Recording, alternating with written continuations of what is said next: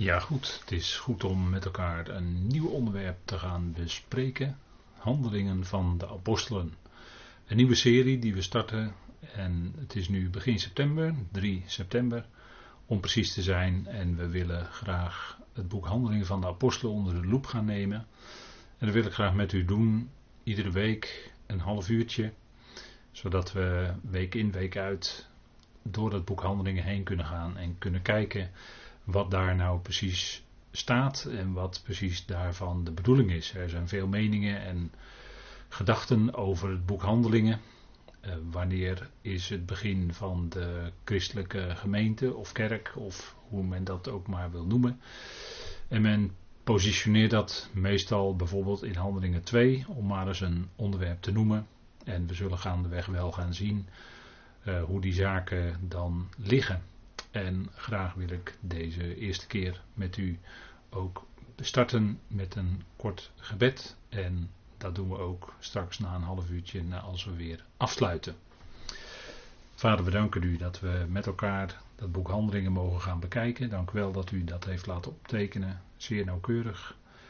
Vader, en dank u wel dat we daaruit mogen leren en ook de lijnen mogen zien die u laat lopen in de ontwikkeling van uw heilsplan. We danken u dat we daartoe door u geroepen zijn om ook dat met elkaar te kunnen gaan zien. Vader, we danken u dat we weten welke plek we mogen hebben in dat grote plan van u. En dank u wel dat we ook zo'n soms lastig boek als Handelingen ter hand mogen nemen. Wilt u ons daarin leiden, wijsheid geven in het luisteren, in het spreken. Mag het zijn tot opbouw en tot uw eer. We danken u daarvoor dat u dat geeft in de naam van uw geliefde Zoon. Amen. Goed, Handelingen van de Apostelen. En vandaag het eerste deel, de inleiding, vers 1 tot en met 3. Die gaan we zo meteen lezen. En ik wil u ook dan dadelijk laten zien wat daar precies van geschreven staat. En we gaan met elkaar maar eens even kijken zo door dat boek heen. De schrijver en samensteller, dat is al een eerste punt natuurlijk, dat is Lucas. Lucas die we kennen uit de schrift als de arts.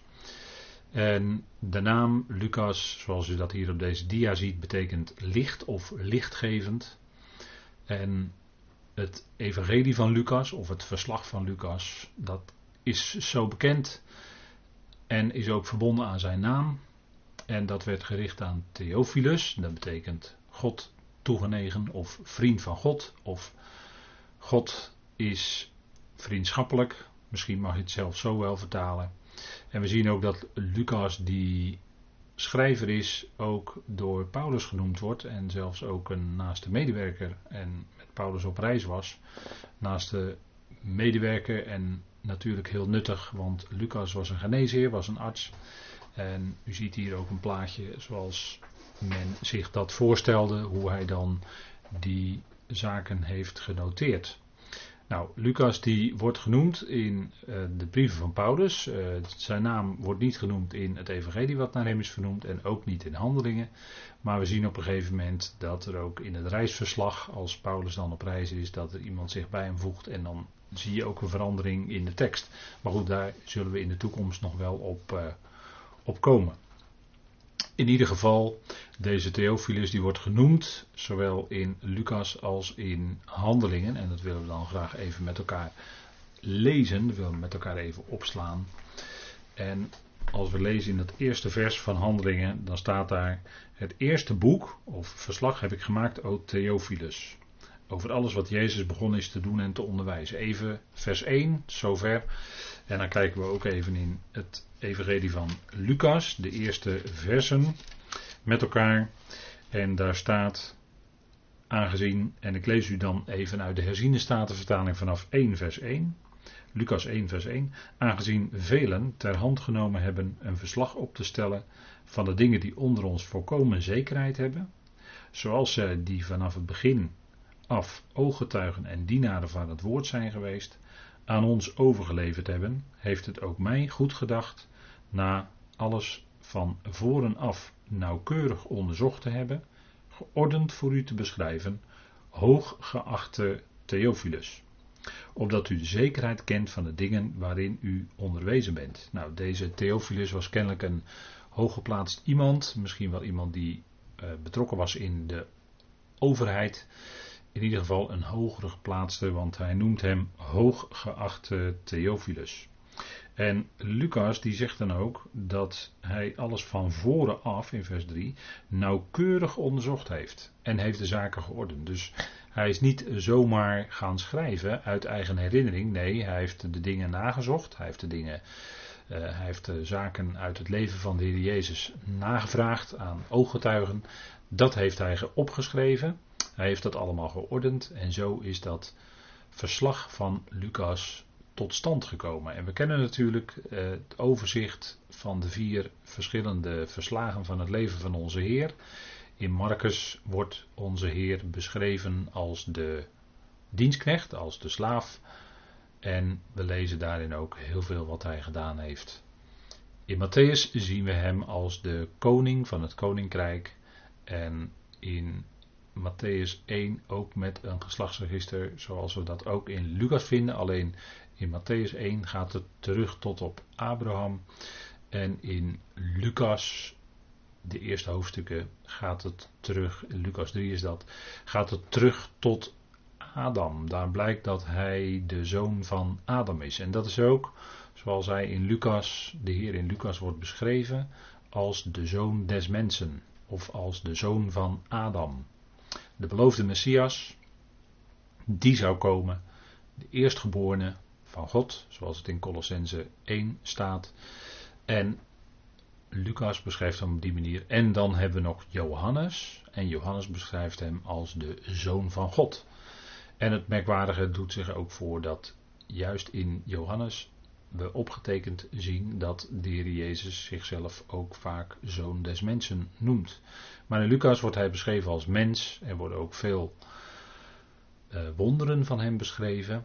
Lucas was een arts, dus als daar lichamelijke genezingen waren, dan zal hij dat extra hebben aangehoord van getuigen en dat nauwkeurig onderzocht. Hij was tenslotte arts, dus dat heeft hij gedaan en er worden zelfs 6 bijzondere wonderen die hij verricht heeft, die we in de andere verslagen niet terugvinden, worden juist wel in Lucas genoemd. En in Lucas, daar zien we ook de opdracht aan het einde die de Heer aan zijn discipelen meegeeft. En dat is ook dan toewijzend of heenwijzend naar wat we in Handelingen lezen. Gaf hij opdrachten aan zijn discipelen.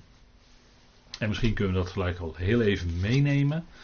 Aan het eind van Lucas, dan zitten we in Lucas 24. Dan zien we dat hij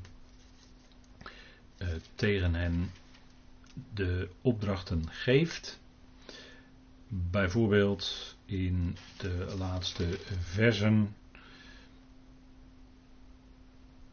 En dan krijgen ze ook opdracht om in Jeruzalem te blijven. De Heer Jezus die zegt dan tegen hen, toen opende, vers 45, Lucas 24 vers 45 lees ik met u. Toen opende hij hun verstand, zodat zij de schriften begrepen. En hij zei tegen hen, zo staat er geschreven, en zo moest de Christus lijden en uit de doden opstaan op de 3e dag. En in zijn naam onder alle volken bekering en vergeving van zonden gepredikt worden, te beginnen bij Jeruzalem. En jullie zijn van deze dingen getuigen. En zie, ik zend de belofte van mijn Vader op jullie. Maar blijf jullie in de stad Jeruzalem, totdat jullie met kracht uit de hoogte bekleed zullen worden. En we weten natuurlijk achteraf dat dat een belofte is van de Heilige Geest. Maar daarover straks nog wel wat meer. Maar in ieder geval moesten zij onder alle volkeren bekering en vergeving van zonden prediken, te beginnen bij Jeruzalem. En of dat in Handelingen allemaal zo opgetekend is, dat ze dat gedaan hebben, dat is nog maar de vraag. Maar in ieder geval is dat een heenwijzing naar wat zij gingen doen. Dan zien wij dat aan het einde eigenlijk van Paulus' leven, en dan is daar al veel gebeurd. Lucas heeft dan ook samen met Paulus het nodige beleefd in het boek Handelingen, zo staat het opgetekend. En aan het einde noemt Paulus en helemaal in 2 Timotheus, dat is de allerlaatste brief, maar ook in Kolossense Filemon noemt hij Lucas. Zullen we even met elkaar lezen. Filemon, vers 24, en daar hebben we een concordante vertaling van. Dus u kunt daar in uw concordante vertaling boekje, als u dat heeft, meelezen. Filemon, vers 24. Daar staat, en ik lees even vanaf vers 23... Epofras, mijn medegevangene in Christus Jezus, groet jou. Evenals Marcus, Aristarchus, Demas en Lucas, mijn medewerkers. Dus hier wordt Lucas ook een medewerker van de apostel Paulus genoemd. Maar dit is nog niet het laatste wat van hem opgetekend staat. We lezen ook in Kolossense 4, vers 14. Dan doet Paulus de groeten aan een heleboel mensen. Jullie groet Lucas, de geliefde arts. Dus Colossense die kende Lucas kennelijk. En Paulus noemt dan Lucas, die dan aan hen ook de groeten laat overbrengen. En Demas. Dus hier zien we Lucas en Demas samen genoemd. Maar dat is nog niet het laatste, want 2 Timotheus, dat is waarschijnlijk Paulus' allerlaatste brief. Dat nemen wij aan dat dat zo is. 2 Timotheus 4 vers 11. En dat is natuurlijk een brief gericht aan Timotheus, dus ik lees met u even vanaf vers 9. En daar staat, beijver je om snel naar mij toe te komen, want Demas verliet mij, de tegenwoordige eon liefhebbend, en is naar Thessalonica gegaan, Crescens naar Galatië, Titus naar Dalmatië. Lucas alleen is bij mij, haal Marcus op en breng hem met je mee, want hij is voor mij goed bruikbaar voor de dienst. Maar Tychicus stuurde ik naar Efeze. En zo noemt Paulus een aantal medewerkers. En hij zegt, alleen Lucas is bij mij. Timotheus zou naar hem toe komen. En waarschijnlijk ook Marcus. En we zien hier dat dit een latere brief is. Want we lazen net in die vorige 2 dat Demas nog genoemd werd. Maar hier wordt Demas genoemd in de zin dat hij Paulus verliet uit liefde voor de tegenwoordige Aion. En dat wil nog niet direct zeggen, want dat is wat men altijd heel snel concludeert, dat hij een of ander liederlijk leven ging leiden naar het vlees. Dat hoeft helemaal niet zo te zijn, dat noemt Paulus ook niet zo. Hij noemt alleen uit liefde voor de tegenwoordige eon. En dat kan best zijn dat Demas alsnog verstrikt geraakt is in religie. Misschien is hij wel met vele anderen, degene die Paulus verlieten, onder invloed van judaïstische leraren die de wet predikten. En daarmee ook en aan wet zit toch vaak een stukje filosofie vast, dat hij mee is gegaan in prediking van de wet en van de filosofie en daarmee van deze eon. Want Paulus noemt in Galaten 1 vers 4 deze eon de tegenwoordige boze eon. En in Galaten gaat het helemaal om religie, gaat het om wet en dat de Galaten daarin opnieuw verstrikt raakten. Hetzij als ze gekomen waren uit heidense religies, hetzij als ze gekomen waren uit de judaïstische religie, het judaïsme, dan waren ze daarna teruggekeerd, weliswaar niet naar de heidense, maar naar het judaïsme of judaïstische leringen waren gaan achtervolgen. En dat is natuurlijk wel een punt. Dat is wel een punt. Maar goed, ik laat even verder voor wat het is. In ieder geval, Paulus noemt in 2 Timotheüs 4 Demas, dat hij hem verliet uit liefde voor de tegenwoordige eon. Goed, Lucas wordt genoemd in vers 11. Lucas alleen is bij mij. En Lucas was arts. Dat is duidelijk.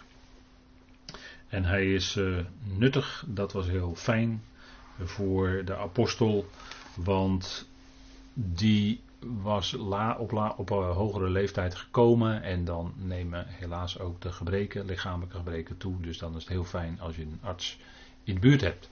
In ieder geval, we gaan even kijken in het boek Handelingen en we stellen vast, dat is wat toch algemeen wordt aanvaard, dat Lucas zowel de schrijver is van dat verslag als van het boek Handelingen.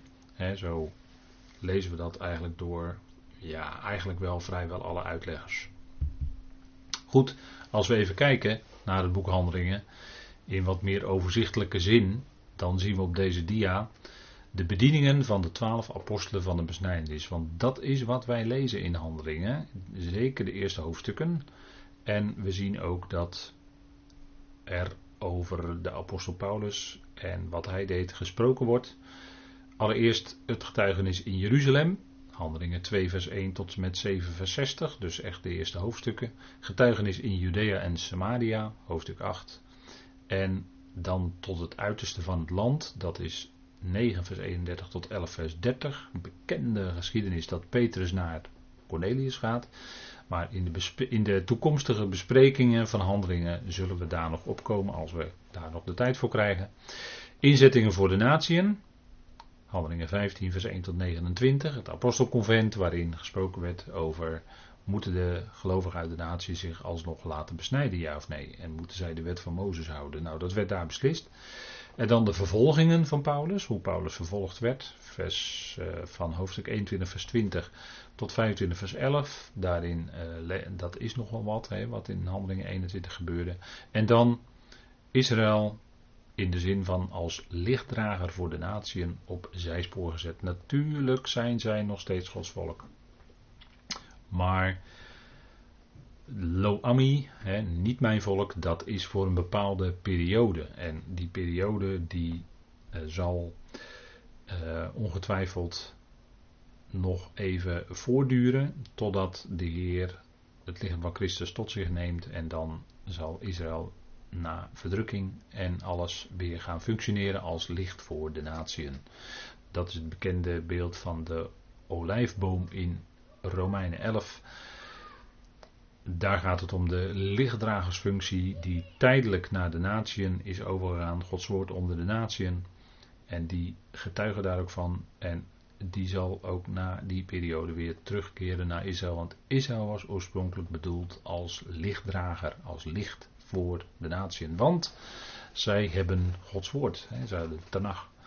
En de hele Bijbel, dat zullen zij in de toekomst ook gaan aanvaarden. En dan zullen ze weer lichtdrager zijn voor de volkeren. Nou, u ziet, dat overzichtje heb ik natuurlijk niet zelf bedacht, maar dat is uit het Concordant Commentary van broeder A.E. Knoch. En dan lezen wij even met elkaar die eerste versen uit, en ik heb dat hier op deze dia wat meer vertaald naar analogie van de grondtekst. En we lezen dat maar even. Het eerste verslag heb ik inderdaad gemaakt, o Theophilus, aangaande al wat Jezus begon te doen en te onderwijzen, tot op de dag dat hij werd opgenomen. Door Heilige Geest de apostelen instruerend, die hij uitgekozen heeft, aan wie hij zichzelf ook levend presenteerde na zijn lijden, met veel tekenen, gedurende 40 dagen aan hen zichtbaar tonend, en hen vertellend dat wat het koninkrijk van God betreft. Nou, dat zijn de eerste versen. Hier refereert Lucas in de eerste vers aan zijn verslag wat hij maakte van het leven van Jezus op aarde. Al wat hij gedaan heeft tot en met zijn lijden en sterven en opstanding. En dat is, daar zegt hij ook, tot te doen en te onderwijzen, tot op de dag dat hij opgenomen werd. En dat is toch een wat ander woord. Lucas refereert hier aan zijn hemelvaart. En dat ging niet snel, dat ging langzaam. Langzaam werd hij door een wolk onttrokken aan hun ogen en hij werd opgenomen. Dus dit is een ander woord wat in 1 Thessalonicense 4 gebruikt wordt als het gaat om het lichaam van Christus. Dan wordt daar een woord gebruikt, harpazo. Dat betekent in snelheid wegnemen. Snel wegnemen, snel weggrissen zou je bijna kunnen zeggen. En we hebben dat als trefwoord dan wegrukken. Dus de gemeente, het lichaam van Christus, wordt als die bazuin van God gaat, weggerukt. Heel snel. En wat heeft de Heer nog meer gedaan? Hij is tot op de dag dat hij opgenomen werd. En dan zegt hij door Heilige Geest, de apostelen. Dat zijn dan de apostelen van de besnijdenis. Want Saulus, Paulus was daar niet bij. Instruerend die hij uitgekozen heeft.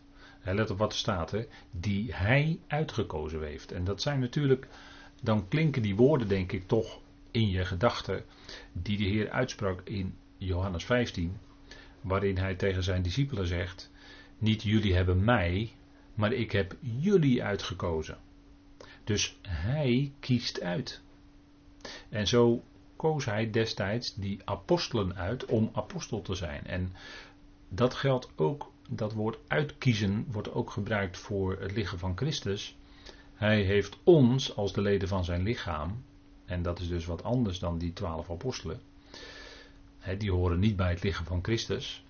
Maar hij heeft ons uitgekozen in Christus voor de nederwerping van de wereld. En dat is toch wel een punt. Hij kiest uit. Het is niet zo zoals het soms door bijbelleraren wel geleerd wordt. Zoals een hele bekende in Nederland doet dat. Die beweert dan dat God geloof verkiest. En op een of andere manier wordt er dan aangedrongen, jij moet gaan geloven. Dus op een of andere manier die dan nooit duidelijk wordt, ga je geloven. En dan is het eigenlijk zo, als God dan als het ware ziet dat je gelooft, dan kiest hij jou uit. Zo wordt er dan gezegd, wordt meestal wat kortweg gezegd, God verkiest geloof. Nou, dat is niet schriftuurlijk. Schriftuurlijk is, God kiest uit. Degene die hij tevoren bestemde, tevoren kende, wordt eerst genoemd, tevoren bestemde, die hij roept en die geeft hij ook geloof. Dus dat gaat allemaal van God uit. En die kiest hij uit. En die blijken dan uitgekozen te zijn al in Christus voor de nederwerping van de wereld. Toen al had God ons in Christus uitgekozen. En de anderen, die kiest hij nu niet uit tot het lichaam van Christus, maar die gaan via een andere weg. En uiteindelijk komen die er ook, alleen, en dat is een groot misverstand, dat uitkiezen te maken zou hebben met je uiteindelijke bestemming na het plan van eonen. Alsof God dan mensen uitkiest die dan voor eeuwig gered zullen zijn. En de andere kiest hij dus niet uit, of moet ik dan zeggen, met de Dordtse leerregels mee, die kiest hij uit om voor eeuwig verworpen te worden? Nee, dat is een verschrikkelijke leer en dat is ook gebaseerd op een enorm misverstand als het gaat om het woord aion, eeuwig. Nee, aion is tijdperk. Aion is niet eindeloze eeuwigheid, aion is tijdperk en God kiest uit Israël en de gemeente in zijn plan van eonen om tot zegenkanaal te kunnen zijn voor alle andere schepselen. Israël voor de volkeren en de gemeente voor de hemelse machten en krachten. Dat is het doel van uitkiezen. Daartoe kiest God 2 instrumenten uit in zijn plan. En als we wat meer specificeren nog dan hier naar aanleiding van deze tekst. God kiest deze apostelen uit. De Heer kiest deze apostelen. Koos hij uit om apostel van de besnijdenis te zijn. Hij koos Saulus uit om apostel van de natie te zijn. Met het evangelie van de onbesnedenen. Dus dat uitkiezen, wordt ook wel eens beperkt dan tot een persoon. En als het gaat om Christus zelf, de Heer Jezus Christus zelf, dan is dat de uitgekozene van God. Hij was uitgekozen om dat werk te doen, dat alleen hij ook maar kon doen. Lijden en sterven en weer opgewekt worden uit de doden. Dat was ook niet zijn werk, dat opwekken, want dat deed Vader. Vader wekte hem op uit de dood op de 3e dag. Dus daartoe was Christus uitgekozen. En dan staat er nog aan wie hij zichzelf, instrueren die hij uitgekozen heeft, aan wie hij zichzelf ook levend presenteerde na zijn lijden, met veel tekenen gedurende 40 dagen, aan hen zichtbaar tonend en hen vertellend dat wat het koninkrijk van God betreft. Dus de Heer had gezegd tegen zijn discipelen in de opperzaal, dat hij nog veel tegen hen te zeggen had, maar dat hij dat op dat moment nog niet kon zeggen. Hoewel hij toen al niet meer in gelijkenissen sprak, want dan zeiden de discipelen tegen elkaar, zie, nu spreekt u niet meer tot ons in gelijkenissen, maar rechtuit. Maar toch nog, zei de Heer toen, dat hij nog veel te vertellen had, maar dat ze dat toen niet konden dragen. En in die 40 dagen waarin Lucas hierover spreekt, dat was na zijn opstanding, heeft hij nog 40 dagen met zijn discipelen omgegaan, hen veel vertellend dat wat het koninkrijk van God betreft. En ja, koninkrijk van God is natuurlijk de meest brede uitdrukking, maar in dit kader gaat het om het aardse aspect, het aardse koninkrijk, dat zou aanbreken en dat zou gaan komen zoals door Daniel en de profeten beloofd. En hij vertelde hen daar nog meer over, maar ook toen heeft hij nog niet alles verteld. Want er staat hier ook dat wat het koninkrijk van God betreft. Er staat niet alles wat het koninkrijk van God aangaat, nee, dat wat het koninkrijk, dus beperkend. En hij vertoonde zich aan hen zichtbaar, dus hij bewees ook dat hij de Messias is, dat hij dezelfde was als die geleden en gestorven was aan het kruis. Hij was dezelfde en dat leidde tot enorme vreugde bij de discipelen en zij moesten ook wachten op de belofte van de Vader. Maar goed, daarover, dat zal de volgende keren wel aan de orde komen. Dan hebben we nog enkele overzichten voor u. Bedieningen van de apostel Paulus. We hebben in de eerdere dia gezien bedieningen van de 12, van de apostel van de besnijdenis. Nou, dat zien we in Handelingen ook.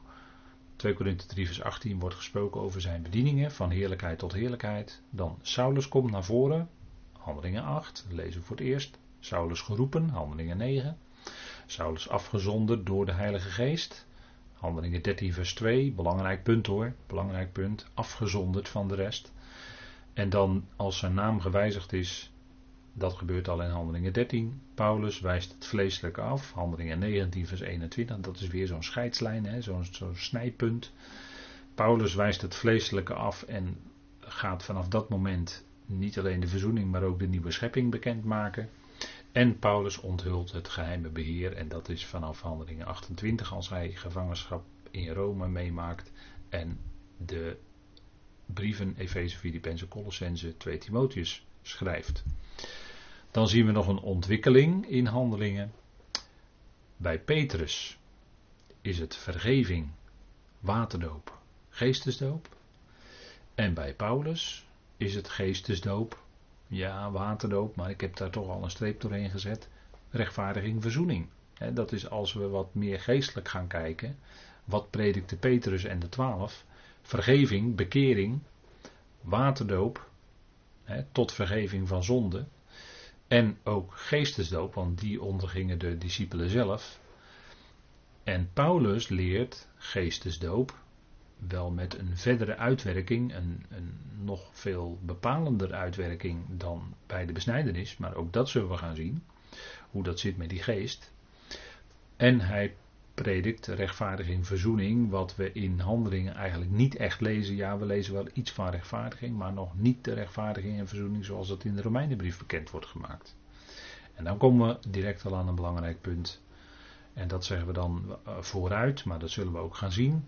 Wat over Paulus geschreven staat in Handelingen is niet zijn onderricht, is niet zijn onderwijs voor de gemeente, maar is dat wat hij gedaan heeft in verband met de ontwikkeling van de boodschap van het koninkrijk. En Paulus heeft daar gedurende enige tijd dan ook een dubbele functie in gehad. Aan de ene kant predikend het koninkrijk in de lijn van dat het koninkrijk mogelijk nog zou kunnen aanbreken als een dienaar van de besnijdenis. Romeinen 15 noemt hij dat ook. En aan de andere kant, in zijn brieven maakt hij bekend het onderwijs voor, en ook datgene wat roept, wat uitroept in deze tijd, het onderwijs voor de gemeente die het lichaam van Christus is. En dat zijn dus twee verschillende lijnen. Die tweede lijn die ik net noemde, die lezen we dus niet in Handelingen terug, omdat Handelingen met een ander doel geschreven is. En daar zullen we ook nog wel op komen. Nog een laatste punt voor deze keer en dan gaan we de volgende week daar weer mee verder. De periodes van beheer zoals die in Handelingen naar voren komen.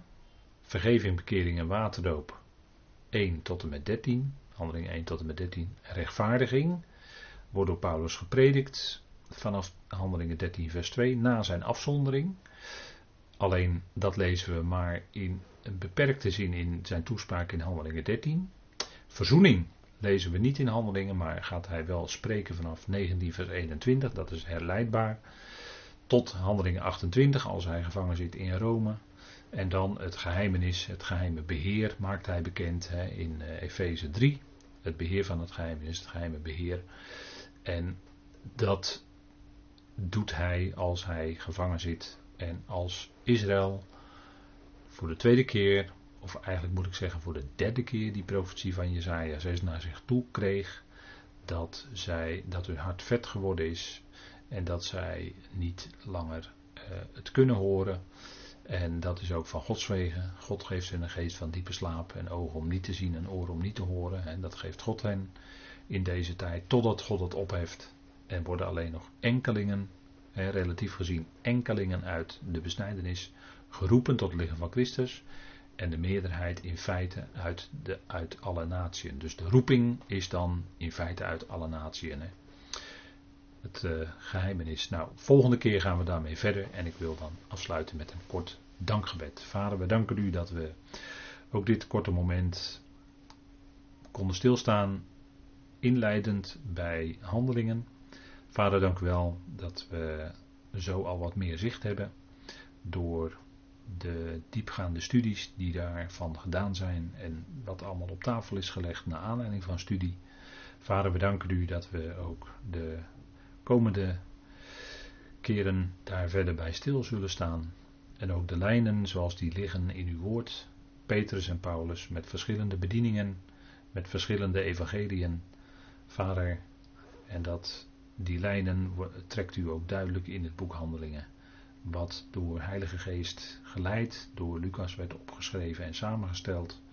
En dat heeft hij ook net zo nauwkeurig gedaan als zijn verslag. Vader, we danken u dat we dit moment daarbij stil konden staan. En Vader, geef dat we ook hier verder mee aan de slag kunnen. En dingen kunnen nazoeken in de schrift. We danken u dat u ons dit moment heeft willen schenken. We danken u voor uw goedheid en trouw. Voor alles wat u ons geeft en wees ons genadig nabij. We danken u daarvoor dat u dat ook doet. Dat u draagt in ons leven. Als we lijden, als we het moeilijk hebben. Als er pijn is en verdriet. Vader, u bent het die ons troost. U bent het die die geweldige belofte gaf. Eerst aan de apostelen. De Heilige Geest. En ook nu aan het lichaam van Christus. Die bijzondere verzegeling. Vader, we danken u daarvoor. In de machtige naam van uw geliefde Zoon, onze Heer Christus Jezus. Amen.